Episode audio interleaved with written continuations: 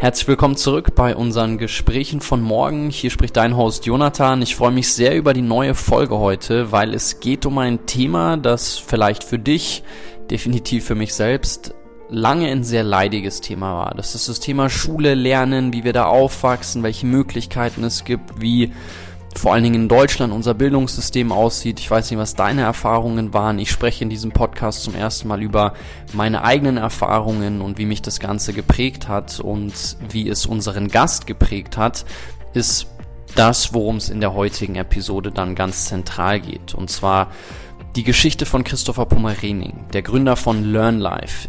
Er nimmt dich mit und uns alle auf seine eigene Reise durch hunderte Schulen auf der ganzen Welt und er hat versucht herauszufinden, was machen die Schulen, die sehr erfolgreich unterwegs sind, was das Thema Lernen angeht. Was machen die richtig? Was machen die anders? Was sind deren Lernansätze, Lernprinzipien dahinter? Und er hat versucht, daraus abgeleitet ein eigenes neues Lernparadigma mit vielen Experten aus der ganzen Welt zusammenzuentwickeln und was daraus entstanden ist, wie seine eigenen Learn-Hubs aussehen, die er mit LearnLife aufgebaut hat, was es da für Projekte gibt, zum Beispiel in der Nähe von Hamburg mit über 10.000 Quadratmeter. Ist ein LearnHub, was gerade entsteht. Genau das erzählt uns Christopher in dieser Episode.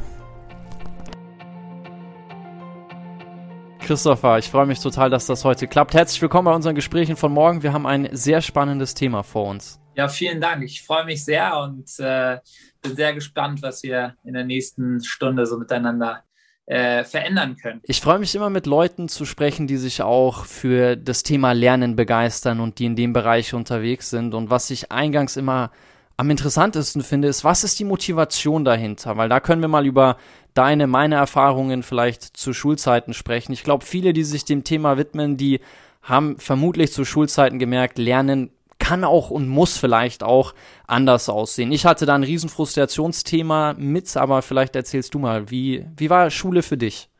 Ja, also ich würde auch sehr, sehr interessiert daran sein, was deins war. Also ne, das ist, äh, ich glaube, immer etwas zu teilen, wenn es auch neu ist für, ne, für, für, für die Welt, würde mich sehr interessieren. Also bei mir war es so, ich bin in, in Hamburg zur Schule gegangen. Ich denke, bin ein perfektes Vorzeigemodell von einem Menschen, der halt nicht ins System passt oder der auch, also der einfach nicht äh, fähig war, sich das, dem System irgendwie anzupassen. Das hat dann natürlich also unheimlich viele äh, Frustrationen irgendwie mit sich gebracht, natürlich vor allen Dingen bei mir. Äh, das war so weit, ich kann mich noch gut daran erinnern, dass meine Mutter irgendwann gesagt hat, weißt du was, wenn du halt mal wieder eine 5 oder eine 6 schreibst, dann mache mach ich dir dein Lieblingsessen. Das war Spaghetti Bolognese. Und bei uns gab es sehr viel Spaghetti Bolognese. Also das kann dir ungefähr zeigen, wie meine Schullaufbahn mehr oder weniger gelaufen ist. Ja, also bei mir war es so, es lag tatsächlich gar nicht so sehr an den Noten. Es war eher das Gegenteil. Also ich hatte, als ich in der ersten Klasse war, haben wurde ich häufig schon irgendwie, wenn man eine Aufgabe früher fertig gemacht hat, durfte man sich irgendwie in die Leseecke äh, setzen und ich hatte, das war jetzt kein, das stand nicht so viele Bücher rum, aber ich hatte diese Bücher relativ schnell alle durchgelesen und ähm, wurde dann vor allen Dingen, was Mathe anging, frühzeitig in die zweite Klasse hochgezogen, habe dann auch die zweite Klasse ähm, tatsächlich übersprungen, bin von der ersten in die dritte Klasse gekommen, hatte aber häufig Ärger mit den Lehrern. Also ich kann mich daran erinnern, als ich aufs Gymnasium gekommen bin, meine Mom war so häufig in Sprechstunden. Es gab so häufig einfach irgendwie Ärger mit Lehrern. Ich hatte in den ersten zweieinhalb Jahren auf dem Gymnasium fünf Verweise gesammelt. Ich bin zu meinen Eltern gegangen und ich war danach immer am Boden zerstört, weil ich jetzt nicht irgendwie schlimme Sachen gemacht hätte, aber halt irgendwie ja den Fluss gestört habe oder zu viele Fragen gestellt habe und dann habe ich meine Eltern gebeten, dass ich die Schule wechseln darf, weil ich einfach nicht, es hat den Lehrern keinen Spaß gemacht, es hat mir keinen Spaß gemacht und dann habe ich meinen Eltern Deal vereinbart. Und wir haben damals, mein älterer Bruder ist, ich bin in Südafrika groß geworden. Und mein Bruder ist dann damals, mein älterer Bruder, nach Südafrika gegangen und ich habe meinen Eltern ausgemacht, wenn ich einen gewissen Notendurchschnitt schaffe, dann würde ich auch gerne nach Südafrika gehen dürfen als Austauschschüler auf eine internationale Schule und habe gemerkt, ähnlich wie bei dir, es gibt einen Anreiz, die Spaghetti Bolognese. Bei mir war es irgendwie okay, der Anreiz ist, wenn die Noten passen, dann darf ich nach Südafrika gehen. Und meine Mom hatte immense Bedenken. Also die hatte riesige Sorgen davor zu sagen, sie lässt mich der immer wieder für Ärger in der Schule gesorgt hat, nach Südafrika gehen. Und das Interessante war, nachdem ich dann den Notendurchschnitt hatte und nach Südafrika gehen durfte und ein halbes Jahr später zum ersten Mal nach Deutschland zurückgekommen bin, meine Mom sich gefragt, so, wer ist der Junge? Weil Lernen in Südafrika für mich einen ganz neuen Horizont eröffnet hat und ich gemerkt habe, so wow, Lehrer können Freunde sein. Lernen kann das größte Geschenk sein, was es auf der Welt gibt und deswegen meine Zeit in Südafrika hat den Grundstein gelegt von allem, was ich heute mache. Und das hat mir aufgezeigt und wir werden über neues Lernen sprechen und ich bin total gespannt, was deine Gedanken zu neuem Lernen sind. Aber Südafrika, die Zeit dort hat mir einfach gezeigt, dass Lernen einfach Spaß machen kann, dass es ich komme aus dem Sportbereich, viel Fußball gespielt und ich habe früher mal die Assoziation gehabt, wenn ich mich beim Fußball reinhänge, kriege ich bessere Ergebnisse. Diese Assoziation hatte ich beim Lernen tatsächlich nicht, bis ich nach Südafrika gegangen bin. Ich habe dann in Südafrika gemerkt, okay, wenn ich mich reinhänge, wenn ich mit den Lehrern kooperiere, dann habe ich erstens mehr Spaß, ich schreibe bessere Noten und wir hatten in Südafrika den Slogan an der Schule, it's cool to be clever. Und wir wurden, es gab immer einmal pro Woche eine Assembly und da war es so, wenn man besondere Leistungen im akademischen Bereich gebracht hat, im Sportbereich, im kulturellen Bereich, im musischen Bereich, dann wurde man ab und zu nach vorne geholt. Und das war für mich total ungewohnt. In Deutschland war es vom Umfeld her so, wenn man irgendwie cool sein wollte, dann konnte man auf jeden Fall nicht der Streber sein. Und in Südafrika war es so, dass die auch Mitschülerinnen und auch die Mädels irgendwie das total cool fanden, wenn man sich akademisch reingehängt hat, gute Ergebnisse erzielt hat. Und das wurde dann vor der ganzen Schule gewürdigt. Und ich habe mir, nachdem ich vier, fünf Monate im Land war, damals war Englisch nicht meine Muttersprache und ich war auf einer englischsprachigen Schule, damals gesagt, so, hey, ich will Jahrgangsstufenbester werden und knie mich da rein und ähm, ja, lernen seitdem ist das Thema, was mich am meisten beschäftigt. In den letzten zwölf Jahren ist das eigentlich Tag ein, Tag aus so geblieben. Ja, also äh, du sagst es eigentlich schon. Ne? Also du hast halt die Erfahrung gemacht, dass du, also du hast das System begriffen und du hast letztendlich auf akademischen ne, ähm, äh, Fächern hast du, äh, bist du sehr schnell vorangekommen. Äh, und, und das ist letztendlich genau das Thema. Wir haben also letztendlich ähm, in unserem System haben wir angefangen, Labels zu kreieren. Da gibt es also die einen, die halt irgendwie eher lernschwach sind oder die die nicht, äh, sag ich mal, den Rhythmus haben, äh, durch verschiedene Fächer und, und Lernstoffe durchzugehen. Und dann gibt es andere, die letztendlich auf der anderen Seite sind, die das, denen das unheimlich gut, äh, sag ich mal, liegt und, und dann am Ende gelangweilt sind. Ja? Und, und so hast du am Ende irgendwie ne, 20, 30 Prozent auf der einen Seite, 20, 30 Prozent auf der anderen Seite, dann hast du irgendwie noch die, die goldene Mitte. Nur das kann es ja irgendwie alles nicht sein. Ne? Und das ist genau ja. eine der ich glaube, das war einer meiner ersten Erfahrungen zu sehen.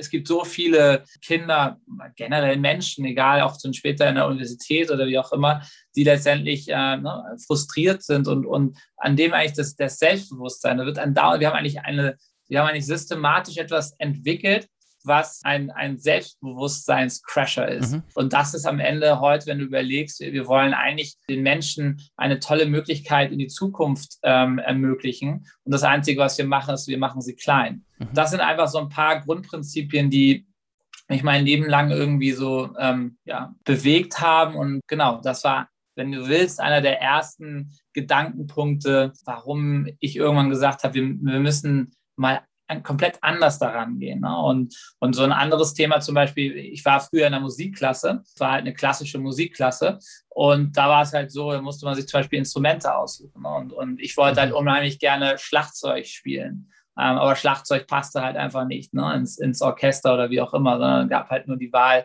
irgendwie Waldhorn oder äh, dann später irgendwie Saxophon. So. Und das ist halt so, finde ich, so ein typisches Beispiel. Ne? Also das heißt, du kannst halt irgendwie, okay, du kannst zwar mit Musik machen, aber nur nach unseren Regeln, ne? nicht, nicht nach deinen eigenen Regeln. Und da, ich finde, davon, äh, wie gesagt, könnten wir jetzt wahrscheinlich die ganze Stunde füllen. Ähm, aber das sind alles so Sachen, wenn du zum Beispiel dann plötzlich Saxophon oder eher Schlagzeug spielen wirst, dann so wie du es in Afrika erlebt hast, dann wären wahrscheinlich um dich rum ganz viele Menschen gewesen oder um mich. Und haben gesagt, wow, wie cool, ne? also wie cool du äh, ja. so, so ein Beat äh, drauf hast und wie toll du spielst und so weiter. Und dann haben die Leute mich am Waldsaxophon gesehen und haben einfach nur gesagt, oh Gott, wie grottenschlecht ist das eigentlich? ja, also, und, und, ja, genau. Und das ist dann halt genau, was dann wieder aufs Bewusstsein, auf Selbstbewusstsein ähm, abfährt und, und natürlich auch, wo du sagst, das bringt keinen Spaß, ne? weil ich irgendwie nicht, ich kann nicht an meinen, an meinen Interessen, an meinen Leidenschaften langen lernen. Und das würde mich ja so in eine komplett andere Motivationswelt äh, beschleunigen, äh, dass ich immer weiter, immer schneller irgendwelche neuen äh, Dinge äh, aufnehmen möchte und immer, immer Schritte weitergehen würde, anstatt halt immer weiter zurückgestuft werden und als, äh, ja, als Nichtsnutz sozusagen irgendwann dazustehen. Ich musste gerade lachen, als du das mit dem Schlagzeug erzählt hast, weil ich wollte tatsächlich auch Schlagzeug spielen und dann hast du Bariton und Saxophon gesagt und dann habe ich zwei Jahre lang Bariton gespielt. Ähm, aber um auf das Thema, was du gerade angesprochen hast, mit diesem Selbstbewusstsein crashen. Wir hatten ja uns schon mal unterhalten, unter anderem auch, auch über Hüter und seine Ansätze. Und Hüter war hier auch schon mal Gast und er hat darüber gesprochen, dass es neben dem Selbstbewusstsein-Crashing auch einfach ein immenses Kreativitätscrashing ist. Er sagt, wir kommen alle als Gestalter und Entdecker auf die Welt und verlieren das im Laufe des Lebens, weil wir uns in Dingen verwickeln, anstatt unsere Fähigkeiten zu entwickeln. Und das ist eigentlich ein totales Trauerspiel, wenn man sich mal überlegt, wir reden heute so viel in der Wirtschaft darüber, dass irgendwie eine Innovationskultur verloren geht, dass wir nicht neue Dinge entwickeln. Und wenn wir es aber schon, glaube ich, das Selbstbewusstsein und die Kreativität im Keim ersticken, dann ist das vermutlich eins von vielen Gründen, warum uns das nicht gelingt. Und vielleicht können wir dieses Gespräch dafür nutzen, was es für Alternativen gibt, weil ich glaube, deine Erfahrungen in deiner Schulzeit und dann vor allen Dingen auch die Gründung deiner Familie und die Dinge, die du dann aufgebaut hast, das sind ja alles Stepping Stones gewesen für das, was dich heute antreibt und für das, was du mit Learn Life machst, oder? Ja, auf jeden Fall. Ich glaube, genau, du, du, du sprichst es gerade an. Ich glaube, Hüter das hat er sehr schön in seinem Film Alphabet, äh, ne, also äh, projiziert mhm. und, und erklärt.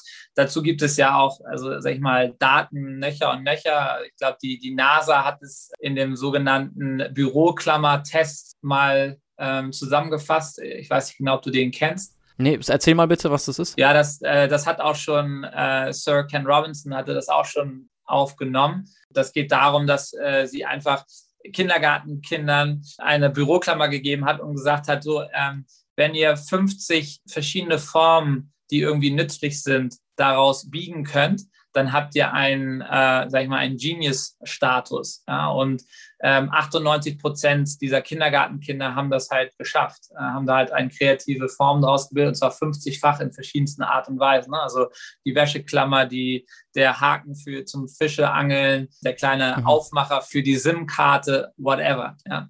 Und mhm. dann haben sie halt in der gleichen Gruppe, ich glaube dann vier Jahre später oder sowas, wenn sie, also als sie schon durch die, den ersten Teil der Schule durchgelaufen ist, das wiedergegeben und dann waren es nur noch 32 Prozent, die das Gleiche machen konnten. Und dann haben sie es halt in der Secondary, also sozusagen ja, ähm, Gymnasium, ein bisschen weiter Richtung Abitur in unseren, sag ich mal, Breitengraden, äh, das nochmal gegeben und dann waren sie bei äh, 12 Prozent. Und dann haben sie es irgendwann äh, Universitätsstudenten gegeben, die letztendlich bei der NASA anheuern wollten als äh, Astronauten. Und da waren es dann genau noch 2 Prozent.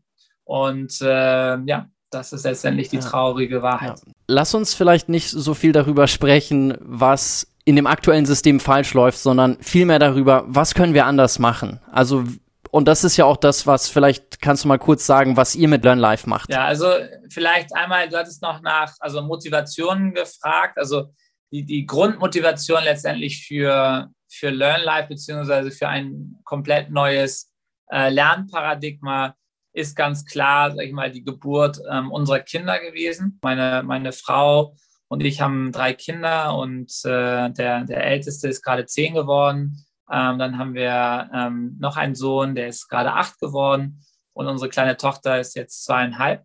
Und äh, als unsere beiden Jungs ähm, so eins und drei waren, gerade sozusagen angefangen mit der Idee und dem Konzept, okay, jetzt geht es irgendwie in den Kindergarten. Da haben wir halt auf einer Reise, da sind wir anderthalb Monate unterwegs gewesen mit den Kindern, haben uns halt sehr viel darüber unterhalten, äh, wie sieht die Zeit aus mit ihnen zusammen in der Zukunft, wie sieht die Welt aus und natürlich äh, was ist einer der, der wichtigsten Plattformen für sie? Und das ist natürlich irgendwie Lernen.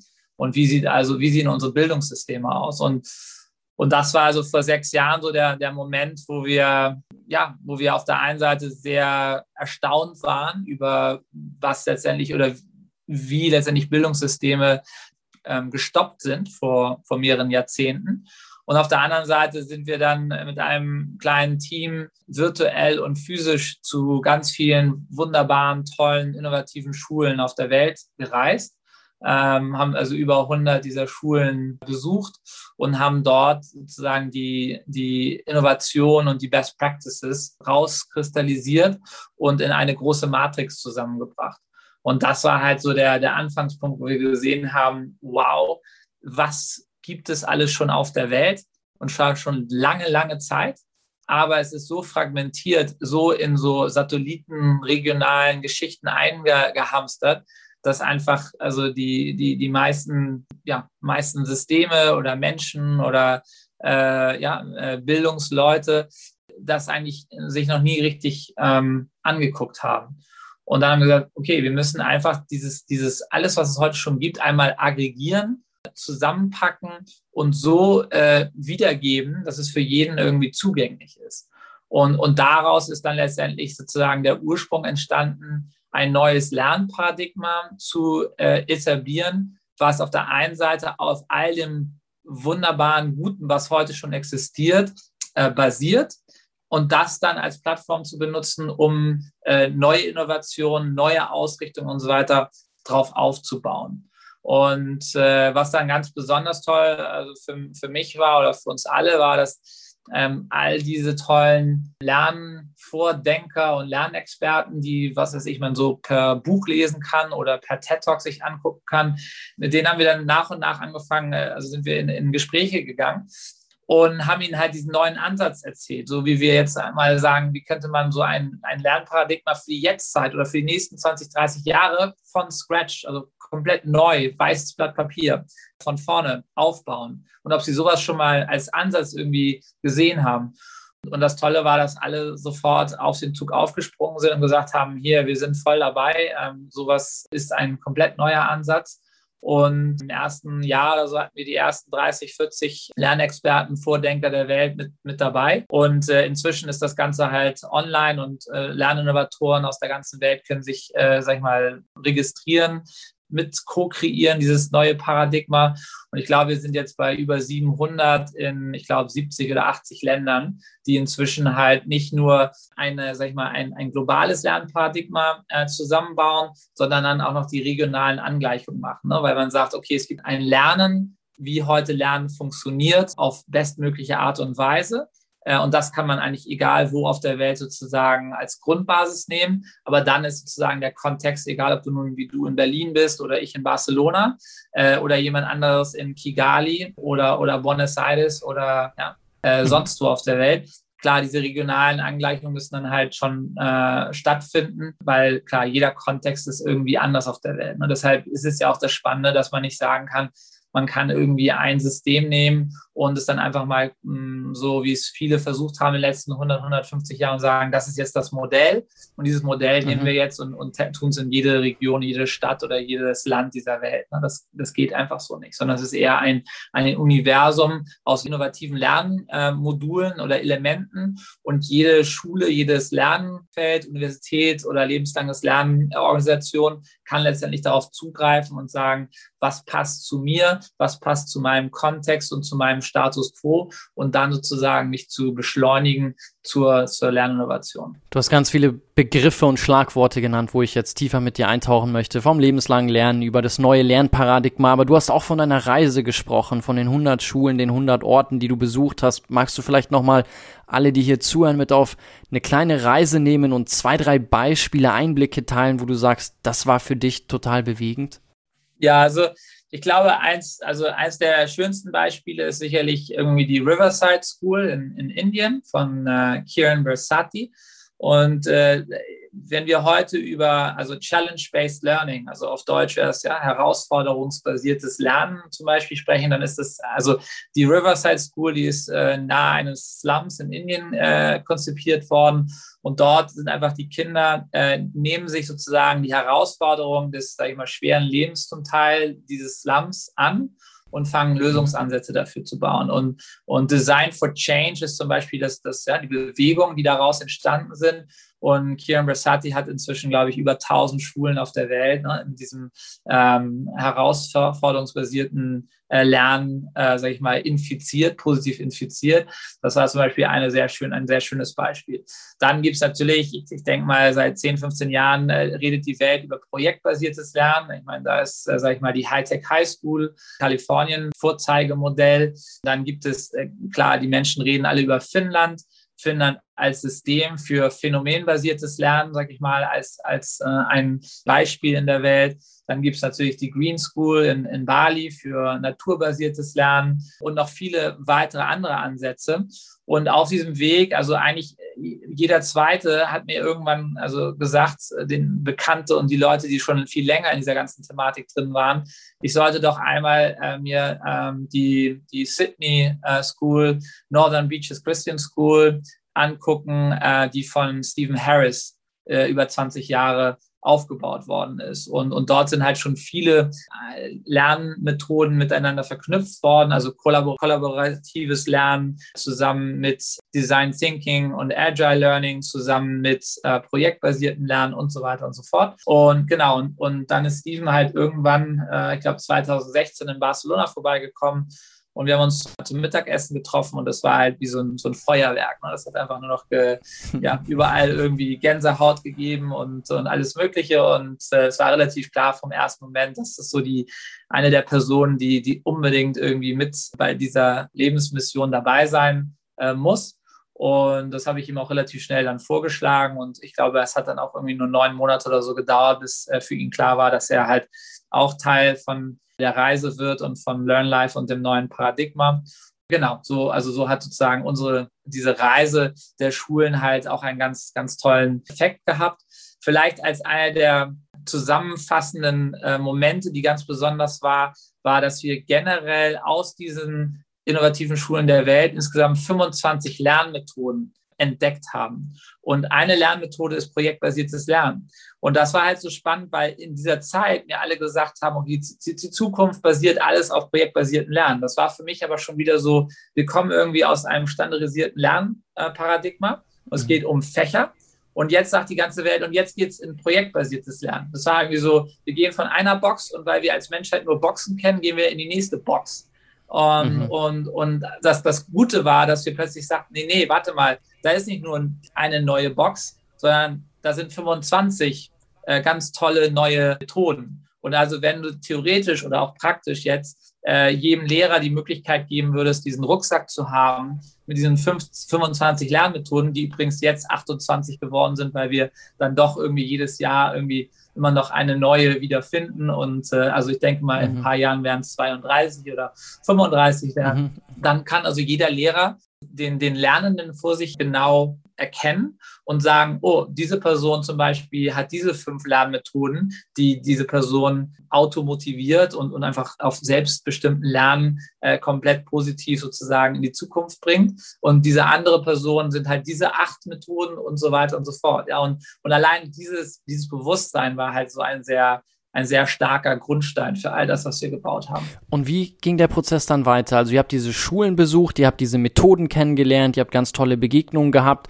und dann sprichst du immer wieder von einem neuen Paradigma. Wie ist dieses neue Paradigma entstanden? Was steckt da hinter diesem Begriff? Was, wie kann ich mir das vorstellen? Wie kann ich es greifen? Eine der Sachen war auch, dass wir gesagt haben, also es gibt natürlich ganz tolle Modelle, wie zum Beispiel jetzt äh, Rudolf Steiner oder, ne, oder Montessori, Reggio Emilio und so weiter und so fort. Also da, da sind ganz viele tolle Sachen enthalten. Nur haben wir uns auch angeguckt, wie kann es sein, dass es zum Beispiel nur, nur in Anführungsstrichen 8000 Rudolf Steiner Schulen gibt oder 15.000 Montessori-Schulen auf der Welt. Das im Vergleich zu 3,5 Millionen Schulen ist jetzt nicht so viel in den letzten 110 mhm. Jahren. Da sind wir auf den, auf den mhm. Punkt gekommen, was ich vorhin schon einmal erwähnt hatte, dass es hier sich um, wie gesagt, fertige Modelle handelt. Das heißt also, hier ist sozusagen ne, die Rudolf Steiner Schule Modell oder Montessori Modell.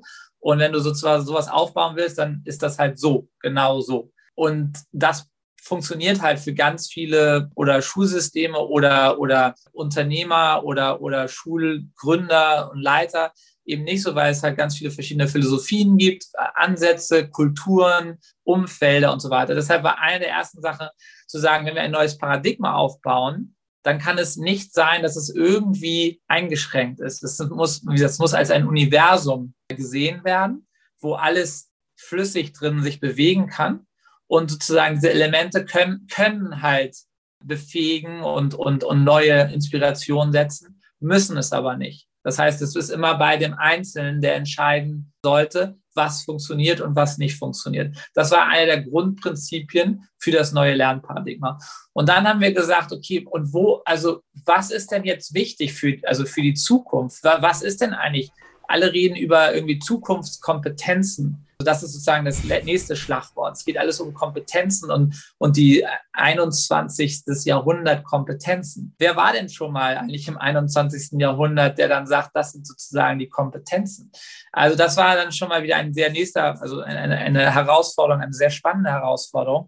Und was wir einfach gesagt haben, ist zu sagen, okay, sagen wir einfach mal, wir wissen alle nicht so ganz genau, wo die Zukunft hingeht. Ähm, da, das ist sozusagen einer der, der wo wir uns darauf einigen können. Wenn wir uns auf etwas zubewegen, wo wir alle nicht genau wissen, wo es hingeht, was ist denn das für ein Ansatz, den wir haben müssen, um darin uns trotzdem wohlzufühlen, in diesem Sein? Und dann war relativ schnell klar, wir kommen aus einer Standardisierung. Also wir haben standardisierte Schulsysteme. Das, was uns ganz klar ist, dass in den nächsten zehn Jahren durch alles das, was du ja wahrscheinlich auch in deinen ganzen, äh, sag ich mal, Podcasts und auch in deinen Videotutorials und so weiter besprichst. Also wie sieht dieses von morgen aus? Alle reden mhm. natürlich ganz viel über Automatisierung, über künstliche Intelligenz, über äh, Machine Learning und so weiter und so fort. Und wo führt uns das hin? Das führt uns dazu hin, dass alles, was standardisiert ist, wird irgendwann automatisiert werden. Das heißt ja. also, wenn wir jetzt sagen, wir haben 1,5 Milliarden Kinder in Schulen und wir sind 7,8 Milliarden Menschen auf dieser Welt, die mehr oder weniger aus dieser ähnlichen Richtung kommen, dann ist all das in den nächsten zehn Jahren mehr oder weniger sinnlos, was wir irgendwann mal in den letzten, was weiß ich, 40, 50, 60 Jahren so gelernt haben. Ja, und was bedeutet das? Das ist, bedeutet, die Kinder, die jetzt vor allen Dingen gerade in Schule sich, sag ich mal, bemühen, die werden in zehn Jahren in diese wirkliche Welt rauskommen. Und dann werden sie irgendwann sagen, Entschuldigung, aber was habe ich denn eigentlich gerade die letzten zwölf Jahre gemacht? Ich weiß gar nicht mehr, wo mhm. mein Sinn in diesem Leben ist. Und das ist sozusagen eigentlich das größte oder die größte Sackgasse, die wir gerade in unserer Menschheit selber bauen. Also ja, da gibt es, sag ich mal, ja, die Klimakrise, das Pandemie und dann gibt es da etwas, was ganz langsam, aber immer schneller auf uns zukommt. Und das ist auf der einen Seite, bauen wir immer mehr Innovation, immer mehr Technologie. Aber was das, was das, das Resultat davon ist, ist, dass immer weniger Menschen eigentlich einen Sinn haben in diesem Leben. Ja? Und deshalb haben wir gesagt, okay, wie muss dieses neue Lernparadigma aussehen? So, wir kommen also aus der Standardisierung. Ich glaube, das nächste, der nächste Schritt, Schritt Schritt zwei oder Schritt eins sozusagen nach Standardisierung ist personalisiertes Lernen. Personalisiertes Lernen sehen wir auch schon seit, würde ich sagen, acht oder zehn Jahren. Die meisten AdTech-Firmen und so weiter, ja, die, die, die fokussieren sich alle auf personalisiertes ja. Lernen. Was ist denn mhm. personalisiertes Lernen? Das Tolle daran ist, wir sagen, okay, da sind schon mal Individuen. Wir sind schon mal Individuen. Das ist schon mal ein mhm. guter Schritt. Wir sind nicht, wir sind nicht 1,5 Millionen Lemminge oder 7,8 Millionen Lemminge auf dieser Welt, sondern wir sind schon mal Individuen. Das ist schon mal Tick. Nur dann personalisiert bedeutet, ich personalisiere auf jemanden äh, drauf. Das heißt also, die Instruction, ja, also das, ja, das, das drauf runter personalisieren, bleibt immer noch bestehen. So, also das ist aber schon mal ein erster Schritt. Wir haben schon mal Individuen erkannt. So, dann kommt also der nächste Schritt im Paradigmawechsel und das ist das sogenannte co-kreierte Lernen. Das heißt also, meine, die Lehrkraft, der Lehrer oder im besten Fall der Lernbegleiter, so, ne, so wie wir das nennen oder viele andere Menschen mhm. auch schon, äh, ist sozusagen in, äh, im Schulterschluss mit dem Lernenden und zusammen co-kreieren einen Lernweg äh, basierend auf Inter Interessen, auf Leidenschaften, auf Stärken und so weiter und so fort und natürlich auch auf den, den Schwächen und da, wo es halt noch äh, überall so hingehen sollte. Und aber der, der Lernende fängt an, ein Gefühl dazu bekommen, äh, selbstständig zu werden äh, und, und selbstbestimmtes Lernen äh, in sich aufzunehmen. Ja? Und dann kommen wir in den, äh, sag ich mal, optimalen, das optimale Lernparadigma und das ist für uns im Augenblick da, wo die Reise hingeht. Und das nennen wir das persönliche Lernen. Und persönliche Lernen, um es vielleicht einmal und einmal zu sagen, was sind die, die Säulen, worauf steht persönliches Lernen. Ähm, ich glaube, das Allerwichtigste ist, dass man als erstes als äh, Lernorganisation oder als Lernbegleiter versteht, dass man den Lernenden äh, Unabhängigkeit gibt. Das heißt also äh, die Möglichkeit oder die Kapazität, ähm, eigene freie Entscheidungen zu treffen. Das muss erstmal als Grundbasis existieren. Dann das, was wir schon vorher gesagt haben, es muss ein Selbstbewusstsein aufgebaut werden und nicht so, ich, ich wundere mich manchmal im Deutschen, habe ich mich immer selber gefragt, Selbstbewusstsein war immer so, okay, das ist so irgendwie der, der, der Mensch, der so selbstbewusst im Leben steht und das, ne, das ist irgendwie so ein Mensch, der da so, so ja, sehr fest irgendwie vor dir steht, ne? selbstbewusst. Aber Selbstbewusstsein bedeutet ja sehr viel mehr als nur so ein kraftvolles Außenbild. Das heißt, wirklich sehr tief in sich reinzugehen und verschiedene ja. Bereiche äh, seines Ichs zu erkennen. Ja? Und das bedeutet halt, also es gibt dieses japanische Konzept, was du vielleicht kennst, Ikigai. Ja. Äh, und das gibt es schon seit mehreren hunderten von Jahren. Aber das ist halt äh, ein spannender Ansatz, um um Selbstbewusstsein zu entdecken, ne? also seine eigenen Stärken, seine Interessen, was die Welt äh, braucht, was sich mit mir verbindet und auch wie ich sozusagen anerkannt werde von der Gesellschaft, von meinem Umfeld für die Dinge, die ich ähm, ja, bedeute in diesem Leben.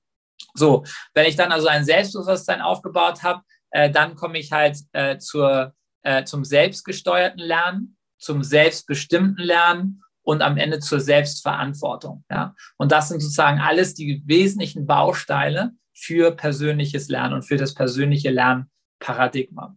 Ganz wichtig, als einer der weiteren Grundfaktoren um dieses ganze Thema ist natürlich die Lernkultur. Und das ist das, was letztendlich wir in den letzten sechs Jahren überall auf der Welt gesehen haben. Wenn eine Sache wirklich fast an jeder, also in, in, in ganz vielen äh, Schulen und Universitäten und, und generellen Bildungseinrichtungen ganz häufig, woran es hapert, ist es an der Kultur, an der Lernkultur. Und das ist nicht anders als, wie du es selbst aus, sag ich mal, aus unserer Corporate World und aus den großen Firmen dieser Welt. Und wenn wir darüber reden, warum große Organisationen heutzutage ganz große Probleme haben, sich auf die Zukunft einzustellen, dann hapert es immer an dem Kulturwandel. Ähm, und, und das ist eben nichts anderes als in der Schule äh, oder an, an Lerninstituten das Gleiche. Das heißt also, eine positive Lernkultur aufzubauen, damit das überhaupt alles möglich ist. Und, und das besteht natürlich ganz besonders an den positiven Beziehungen. Äh, positive Beziehungen wiederum sind in fünf Unterbereiche aufgegliedert. Und zwar geht es dann wiederum um einen selber. Das ist also sozusagen die intrapersönliche Beziehung. Dann gibt es die interpersönliche Beziehung, also ne, das, das Zwischenmenschliche. Dann geht es in die planetarische Beziehung, also wie verstehe ich mich mit der Natur und mit dem Planeten. Mhm. Ähm, dann geht es äh, um die, die, positive Beziehung innerhalb der Gesellschaft, also wie, wie verstehe ich mich innerhalb der, ne, der, der großen äh, Gesellschaftsformen. Und dann geht es äh, am Ende in die positive Beziehung äh, zur Digitalität. Und das Problem ist, wir sind jetzt gerade dabei, dass wir sagen, oh Gott, es war Pandemie und alles muss digitalisiert werden. Das ist ja immer so schön, mhm. wir Menschen, wir kommen immer von einem Extrem äh, direkt in, in das andere Extrem. Ne? Also vorher war alles analog und jetzt sind wir plötzlich, soll alles wieder digital werden. Das Problem ist, wenn wir aber nicht diese anderen Bereiche erstmal für uns selbst verstehen, ne? dass das, also das eigene Ich, äh, das Zwischenmenschliche, das Gesellschaftliche und vor allen Dingen den Planeten, dann wird unsere Beziehung zur Digitalität irgendwann äh, sehr ungesund werden. Und das sehen wir ja. vor allen Dingen jetzt schon an den jetzigen, sage ich mal, Kindergenerationen und so weiter. Wir, ne, die Eltern von heute alle, oh Gott, äh, Mobiltelefone und sind alle süchtig und, und soziale Medien und so weiter und so fort. Das Einzige, was passiert ist, ist, niemand hat irgendwelchen Menschen, vor allem den kleinen Menschen, gezeigt, wie man eigentlich gesund erstmal mit sich selber umgeht, um dann gesund mhm. mit zum Beispiel irgendwelchen Screens oder digitalen Geräten umgeht. Ja. Und anyway, also darüber könnten wir einen ganzen Podcast wahrscheinlich füllen, aber gut, also so, das sind sozusagen einige der, der, der wichtigen Bereiche. Und dann gibt es einen letzten ganz wichtigen Bereich äh, von dem neuen Lernparadigma und das ist also wie gesagt, die, die lieben, ähm, äh, ja, äh, sag ich mal, äh, Editorials, also Buchverleger und so weiter, haben, äh, denke ich mal, in den letzten 150 Jahren sicherlich ein, ein, ein gutes Werk geschaffen, ne? erstmal Inhalte äh, für alle Menschen zur Verfügung zu stellen. Äh, das war sicherlich wichtig. Wir müssen auch immer sehen, dass alles, was in der Vergangenheit passiert ist, auch irgendwo seinen Sinn hatte. Ähm, nur ich glaube, was jetzt passiert, ist, dass halt Inhalte eine, eine Commodity geworden sind, äh, schon längere Zeit, nämlich ungefähr 30 Jahre, seitdem wir das ja. Internet haben. Und jetzt sozusagen der nächste Schritt ist, dass nicht irgendjemand irgendwo sagen kann, in diesem Alter musst du Buch 25, äh, Kapitel 13, Seite 517 lernen, sondern es geht vielmehr um Lernerfahrung, die wiederum ne, auf die Interessen, auf die Leidenschaft und so weiter von den einzelnen Lernern aufbaut. Und dann gibt es ein, eine Vielfalt von Inhalten, die aber wiederum individuell gesucht werden können und angepasst werden können an die Lernerfahrung. Also es gibt einen gesamten Shift von äh, Lerninhalten zu Lernerfahrung. So, und ich würde sagen, das sind jetzt immer so die, die ganz großen äh, Building Blocks, die großen äh, Elemente des neuen Paradigmas. Vielen Dank für das Skizzieren. Ähm, ich denke, es gibt jetzt ganz viele, die hier zuhören und vor allen Dingen diejenigen, die Kinder haben, werden sich vermutlich die Frage stellen oder sich dem Gedanken ausgesetzt sehen, das, was der Christopher da erzählt, das geht mit mir in Resonanz, das klingt total spannend und ich würde gerne meinen Kindern so eine Erfahrung ermöglichen. Und ich glaube, das ist ja auch Teil deines Auftrags. Und vielleicht kannst du mal auch darüber sprechen, was ihr mit euren Lernhubs macht, was die Rolle eurer Lernbegleiter sind. Das hattest du ja jetzt gerade auch schon erwähnt. Und ja, was du vielleicht auch Eltern rätst, wenn sie vor der Entscheidung stehen, wie sollen meine Kinder heute ausgebildet werden? Ja, also erstmal, also was wir in Barcelona vor drei Jahren gemacht haben, war ganz klar, ich bin halt Unternehmer und ich muss immer Sachen anfassen. Ja, und das habe ich halt sehr früh irgendwann gelernt, warum das äh, System für mich nicht funktioniert hat, ist, weil, weil ich die Sachen nicht wirklich anfassen kann, ja, und, und nicht selber äh, kreieren kann, äh, nicht selber irgendwie, ja, also spüren kann. Und insofern war vor drei, vier Jahren ganz klar, also ein Lernparadigma, ohne dass es sozusagen in der Welt existiert, ist, äh, wie gesagt, wieder eine leere Vision. Und davon haben wir viele. Äh, wir brauchen also etwas, wir brauchen was Konkretes. Und deshalb war ganz klar, wir brauchen einen Leuchtturm. Ein Leuchtturm, wo das neue Lernen erlebt werden kann, weiterentwickelt werden kann, an, angefasst werden kann. Und das ist sozusagen in Barcelona passiert und entstanden vor ja, etwa drei, dreieinhalb Jahren. Wir nennen also diese Form Lernhubs. Äh, es ist also, ja, es ist mh, hm, keine Schule mehr, weil für uns mhm. Schule ein Teil einer Box ist, genauso wie ein Kindergarten oder eine Universität oder äh, irgendwann weiterführende Bildung in Firmen oder wo auch immer, sondern wir sehen einfach lebenslanges Lernen hat keine, ne, hat keine Endpunkte mehr, sondern es funktioniert alles übergehend in einem Bereich. Insofern, wenn du in Barcelona in das Lernhub gehst, dann siehst du kleine Kinder und ganz große Kinder, die schon 50 oder 60 Jahre alt sind. Und die sind alle zusammen sitzen an den ähnlichen oder gleichen Tischen, in den äh, gleichen Lernbereichen, arbeiten zusammen an Kreativprojekten in verschiedenen total tollen Studios und so weiter und so fort. Und da ist aber, ist es gar nicht mehr abzusehen, ja, also was für eine Generation jetzt gerade irgendwie irgendwo am Zug ist. Ja, und das ist schon mal, ich denke mal, für die meisten Leute ein kompletter, ja, so ein, sozusagen so ein Mind, Mindblower. Und, und abgesehen davon ist halt, wie sie dort lernen. Das viel Wichtigere noch ist natürlich, äh, wie lernt man auf diesem persönlichen Lernparadigma. Und die Learning Guides sind natürlich diejenigen, die äh, jetzt dort unterstützend für die Lernenden, die das, das, sag ich mal, das wenn man will, was heißt denn Framework ist äh, auf Deutsch? Also äh, es ist, geht halt nicht mehr um eine Struktur, sondern ein Framework. Das ist sehr wichtig, weil es eher etwas ist, wo es, äh, na, worauf man drauf aufbauen kann. Ein Grundgerüst vielleicht wäre vielleicht das, ja. äh, das richtige ja. Wort. Die Learning Guides, die tragen halt dieses Grundgerüst ganz tief in sich drin, sind aber nicht einschränkend, sondern eher ne, empowernd, beflügelnd, äh, weiterbringend. Und ich finde mal, was, ich, ich glaube, das war Goethe, der hat es äh, so schön gesagt, äh, wir sollten eben zwei Sachen unseren Menschen äh, mitgeben. Das ist eine sind die Wurzeln und das andere sind die Flügel. Und für mich ist sozusagen dieses Grundgerüst sind sozusagen die Wurzeln, kann auch in Werten zum Teil ähm, umgenannt werden und dann natürlich ganz viele Methoden, die da drumherum basiert werden und dann zu gucken, dass halt jeder Lernende halt anfängt zu fliegen auf seine eigene Art und Weise. So, und das, das Tolle ist halt, dass in den letzten zwei Jahren, seitdem es eigentlich sehr, also sehr, sehr anschaulich alles geworden ist, wie gesagt, Schulleiter, Lerngruppen, Lehrer, Unternehmer, Stiftungen aus der gesamten Welt nach Barcelona äh, reisen wie gesagt, wirklich Leute aus Neuseeland, Australien, überall aus Asien, Lateinamerika, klar, Afrika, Europa und so weiter. Das immer, was das nach einem Tag oder ein paar Tagen, wenn sie dann in diesem Lernhub waren, das immer, was das da rausgekommen ist, war, ich kann nicht fassen, dass ich gerade Lernen gesehen habe, wie ich es mir vorstellen könnte in 20, 30 Jahren, aber es ist heute schon existiert. Und das nächste war, wie kann ich so ein Lernhub in meine Stadt, in meine Region, in mein Land bringen, weil ich muss es dorthin bringen, damit die Leute sehen und anfassen können, was heute möglich ist. Und darüber ist uns eigentlich erst klar geworden, dass wenn wir mal darüber denken, Technologie ist das große magische Thema, wie wir letztendlich Bildung weltweit äh, verändern werden. Es geht um ganz physische Plätze, wo Menschen ganz physisch in allen ihren Sinnen sehen können, wie neues Lernen funktioniert. Und das sind diese, diese Lernhubs wie Leuchttürme. Äh, wie gesagt, einer dieser ganz tollen großen Leuchttürme sind wir auch schon zusammen mit ganz tollen Partnern dabei aufzubauen in Hamburg. Also in Deutschland mhm. äh, geht es gerade an ganz vielen Plätzen äh, los und zwar voller Beschleunigung, äh, was mich selber natürlich ähm, ganz doll erfreut, weil ich, um ehrlich zu sein, gedacht habe vor zwei, drei Jahren, dass Deutschland mehr wie das letzte Land sein wird, was ähm, ähm, das alles hier umarmt.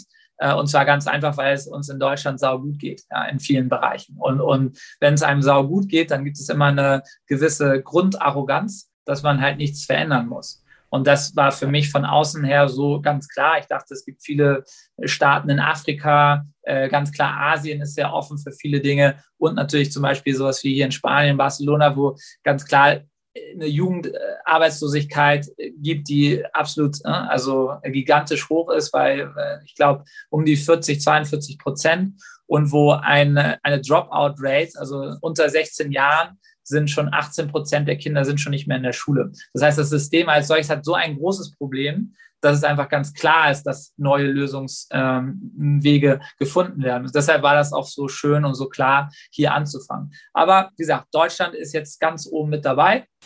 Und wie gesagt, in Hamburg entsteht gerade ein, ein riesiges äh, Leuchtturm-Hub äh, mit ganz tollen Partnern, und zwar mit der Janina und dem Benjamin Otto zusammen. Und ja. ähm, genau, und, und inzwischen gibt es immer mehr äh, Mitstreiter. Also sie sind gerade dabei, Berlin ein, ein Hub zu, äh, zu entwickeln und zu entwerfen. Da kommen in den nächsten drei Wochen ganz tolle Menschen. Äh, in München entstehen schon zwei Hubs. In Zürich ist äh, eins jetzt im Werden, in Wien ist eins im Werden. Und ich glaube, allein in den deutschsprachigen Räumen haben wir um die 30 oder 40 Lernhub-Gruppen, die in den nächsten Jahren, sag ich mal, äh, diese Hubs aufbauen wollen, um halt ihre Städte, um ihre äh, Gemeinden äh, zu inspirieren und, und äh, ja, einem neuen Lernen zu ermöglichen. Das ist sozusagen der Status quo und vielleicht jetzt für alle Eltern. Also es gibt eine ganz klare Aktion, das kann jeder, jedes Elternteil heute schon machen. Und zwar, also diese Learn Hubs, äh, zum Beispiel, was hier in Barcelona ist, ist ungefähr 1200 Quadratmeter groß für ungefähr 200 ler lebenslange Lernende. Was in Hamburg entsteht, ist ungefähr 10.000 Quadratmeter für etwa 1000 lebenslange Lernende. Aber es muss gar nicht so groß sein, sondern wir haben jetzt ähm, in den letzten sechs Monaten ein neues Konzept entwickelt, das nennen wir Hubling. Und das ist sozusagen ein Mini-Hub. Und das ist so groß wie ein Klassenzimmer, weil wir gesagt haben, jeder Mensch auf der Welt äh, versteht die Größe eines Klassenzimmers. Das ist nämlich fast genormt, ungefähr zwischen 60 und 75 Quadratmeter, egal wo du bist auf der Welt. Ähm, und dann haben wir gesagt, wir kreieren jetzt einen, einen Prototypen. Wie würde ein Mini-Hub aussehen, der sozusagen in so ein Klassenzimmer reinpasst. Also du hast sozusagen wirklich vier Ecken, du hast 60 Quadratmeter und dann haben wir mit unseren Lernenden, unseren Lernexperten in Barcelona gesagt, was sind denn so die inspiriertsten und kreativsten ähm, Ecken und Studios, die in so ein Mini-Hub, Hubling rein sollten. Und dann war relativ schnell klar, die beste Kombination ist äh, da ein äh, Prototyp Multimaterial Design Thinking Corner, dann auf der anderen Seite ein, ein Multimedia Lab, dann hier ein Digital Fabrication Lab und hier noch ein äh, Elektronik-Lab mit Robotics und, und Coding. Das ist jetzt sehr auf der digitalen Spur wieder gefahren. Aber äh, es kann insgesamt, ich glaube, zwölf oder 14 verschiedene Studio-Kombinationen geben. Das heißt also, eine Schule, die schon das sehr gut ausgerichtet hat oder das andere, kann äh, sich aussuchen, wie, wie so ein Hubling ausstatten möchte, je nach Interessensbereiche. Und das kann innerhalb von acht Wochen in jede Schule implementiert werden. Und wenn eine Schule, und dann hast du also einen Raum von deinen 20, 30 Klassenzimmern plötzlich als ein komplett hochkreatives, inspirierendes Mini-Hub, in dem persönliches Lernen erlebt werden kann für jedes Kind in der Schule, weil dann die Schule das für ein paar Stunden jede Woche oder jeden Monat den Kindern zur Verfügung stellt. Und die Lehrer, die vor allen Dingen sehr vordenken und sehr innovativ denken, werden dann darauf ausgebildet, diese Hublinks zu bedienen und zu betreuen. Und darüber kann also eine gesamte Schulgemeinschaft über die kommenden Jahre inspiriert werden, eine riesige Transformation innerhalb von jeder Schule zu beginnen. Und das ist das Schöne, weil jeder kann morgen äh, zu seinem Lehrer gehen oder zu seiner Schulleitung und sagen, komm, äh, wir gehen jetzt mal diesen, diese nächsten Schritte. Und, und es gibt einen ganz klaren Plan dafür, eine ganz klare Strategie, wie es umsetzbar ist. Du hast vorhin das Thema der Zukunftskompetenzen der Future Skills aufgemacht und was ich mich da gefragt habe, ist mit euren Hublings, mit den Lernhubs und eurem neuen Lernparadigma, wie ihr dieses Thema denkt. Also gibt es dann für euch Future Skills, Zukunftskompetenzen oder sagst du, diese fünf Blöcke, die du angesprochen hast, die sollten erstmal geschult werden, je nachdem dann natürlich die Frage, wie das konkret aussieht. Also du hast das, glaube ich, das Interpersonelle angesprochen, Interpersonelle und dann das Planetarische und zwei weitere Punkte, das Digitale. Ähm, sind das dann für dich die großen Blöcke oder wie würdest du dieses Thema der Zukunftskompetenzen der Future Skills sehen?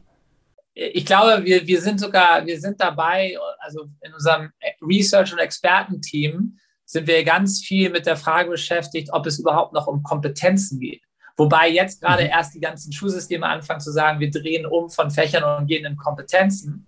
Ähm, mhm. Sagen wir, ist es denn Kompetenzen? Weil die Frage ist wiederum, äh, wer sagt denn, ne, das ist die Kompetenz? Reden wir jetzt über Coding als nächste Kompetenz?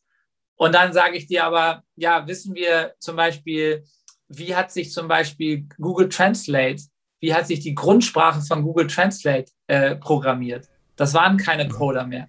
Das war ein eigener Algorithmus, der eine eigene Sprache gebaut hat. So, also das heißt, dass im Augenblick Coding für die nächsten zehn Jahre irgendwie ne, ganz klar ein, ein Riesenthema ist, keine Frage. Nur dann wiederum zu sagen, äh, wer ist denn wieder in der, in der Position zu sagen, wird das auch noch in 10, 20, 30 Jahren der Fall sein? Weiß ich nicht genau. Aber was wir ganz klar wissen, ist, erstmal müssen wir uns selbst erkennen ja? und dieses Selbstbewusstsein kreieren, weil wenn man diese, wenn man also diese Grundruhe reinbekommt, zu wissen, wer man selber ist, dann kann in der Zukunft ganz viel passieren, aber man kann immer wieder zurückzukehren zu sich selber. Und wenn man diese Grundbasis hat, dann über das Ikigai sprechen. Am Ende die, die, der Centerpunkt des Ikigais dreht sich um Sinnhaftigkeit. Und wenn man eine, ein, ein Grundbewusstsein für sich selber hat, kann man anfangen, halt einen Sinnweg aufzubauen. Und das, das Wichtigste an diesem Sinnweg ist, wenn ich vielleicht nicht ganz konkret meinen Sinnweg komplett finde, aber immerhin äh, ganz viel meine Interessen herausfinde, meine Leidenschaften herausfinde, meine Stärken und so weiter und so fort, dann habe ich immer etwas, was immer in der Zukunft passiert, mit dem ich mich verbinden kann und mit, auf das ich zugehen kann. Und insofern glauben wir inzwischen, es gibt ganz viele Dinge, wie zum Beispiel, klar, Design Thinking. Design Thinking als, ne, als, als, als Lernmethode ist ein Grundstock, äh, zu sagen, ich kann immer innovativ mit all dem umgehen, was auf mich zukommt. Und ich kann vor allen Dingen auch manchmal, ich weiß ganz genau, ich kann Fehler machen, äh, ist es sogar Teil von dem ganzen Format, dass ich Fehler mache, weil ich aus den Fehlern dann wiederum eine bessere Vision mache und so weiter und so fort. Ja. Das gesamte Thema agil zu bleiben, ja, in einer Welt, die immer schneller wird und so weiter und so. Also da gibt es schon ganz klare, äh, ja, ganz Punkte. Jetzt ist für mich immer wiederum die Frage, sind das Fähigkeiten? Sind das Kompetenzen? Sind das sogar nur Mikro-Core-Konzepte? Äh, oder Kernkonzepte des Lernens. Und das sind alles noch, würde ich sagen, Bereiche, die wir in den nächsten zwei, drei, vier Jahren versuchen äh, herauszukristallisieren. Und das ist ja auch das Besondere daran. Wir sagen ja nicht, jetzt haben wir irgendwie ein neues Lernparadigma kreiert und ne, Strich drunter und das war's. Es ist genau der Ansatz zu sagen, dieses Lernparadigma wird flexibel immer weiterentwickelt werden, immer weiterleben und vor allen Dingen wird es sich ähm, angleichen auf ganz viele verschiedene Kulturen und, und, und Lebensweisen, weil es ganz klar, wenn wir, jetzt sind wir dabei, ein, ein Lernhub in Kigali, in, in Ruanda aufzubauen. Das sind ganz andere ähm, ja, Herausforderungen, ganz andere Ansätze. Da kannst du gar nicht mit einem Plastik-3D-Drucker ankommen. Die brauchen Ton, mhm. weil die bauen am Ende Sachen mit Ton und nicht mit, mit Plastik. Äh, da gibt es gar keine Plastiktüten mehr äh, in, in, äh, ja, in, in Ruanda. Die wollen Plastik einfach komplett bannen, ja, also aus ihrem, aus ihrem Leben verbannen. Ähm, und, und all solche Dinge, die muss man halt irgendwie mit einsehen und, und deshalb muss man vor allen Dingen ganz doll flexibel bleiben. Wir müssen unbedingt einen zweiten Termin noch vereinbaren, dass wir unser Gespräch weiterführen. Ich glaube, ich habe nicht mal die Hälfte meiner Fragen und Themen mit dir besprechen können, aber du musst weiter, weil du gleich, ähm, vielleicht kannst du das abschließend noch sagen, was dein Abend noch bringt. Du wirst ja gleich ins äh, Learn Hub zu euch in Barcelona gehen genau. und eine Open Mic Session beiwohnen. Genau, meine Kinder sind also in dem, in dem Learn Hub für, für äh, junge Kinder. Das ist im Augenblick noch getrennt, weil wir halt erstmal klein angefangen haben also das heißt, die, die ab Zwölfjährigen und dann lebenslanges Lernen ist in der Stadt, aber die jungen Kinder sind eher naturbasiert, ähm, also etwas außerhalb der Stadt. Klar, in den größeren Lernhubs, die wir jetzt in der Welt aufbauen oder, oder ähm, unterstützen, da sind diese Sachen alle zusammen. Aber meine Kinder sind sehr immer sehr fasziniert, was halt da in, ne, in, in einem großen Hub so passiert, mit, auch mit den großen Menschen und den großen Leuten. Und deshalb äh, haben sie mich jetzt gefragt, ich soll unbedingt sie wieder mitnehmen. Und heute Abend ist halt, wie du sagtest, ein Open Mic. Und da sind sozusagen unsere Learning Guides, die als solches faszinierende Künstler sind. Da gibt es also welche, die waren beim Zirkus, andere Leute waren äh, oder sind unglaubliche Unternehmer, Akrobat, wunderbare, also Wissenschaftsgenies und so weiter. Und, und manchmal machen sie so Abende, wo sie sozusagen ihre gesamte Magie äh, der, der Gemeinschaft zur Verfügung stellen. Und heute Abend ist halt so einer und äh, wie gesagt, da, da müssen wir dann unbedingt natürlich zugucken und dabei sein, um, um neue Inspirationen zu fassen. Ich wünsche euch ganz viel Spaß. Ich finde es wahnsinnig inspirierend, was du alles machst. Es kommt auch sehr stark durch, wie viel, mit wie viel Leidenschaft und äh, Herzblut du das Ganze verfolgst. Ich, wie gesagt, ich hoffe, wir kriegen nochmal die Möglichkeit, hier ein weiterführendes Gespräch aufzugreifen und da nochmal in ein paar Themen noch tiefer reinzugehen. Ich sag vielen Dank, Christopher, alles Gute für euch. Wir werden die Themen, über die du gesprochen hast, vor allen Dingen auch Learn Life und das, was ihr macht, hier verlinken, das für alle, die zugehört haben, das unterstützenswert finden oder sich da einfach weiter schlau machen möchten, dass sie sich das anschauen können. Euch einen schönen Abend, Christopher, bis bald. Vielen Dank, hat super Spaß gemacht.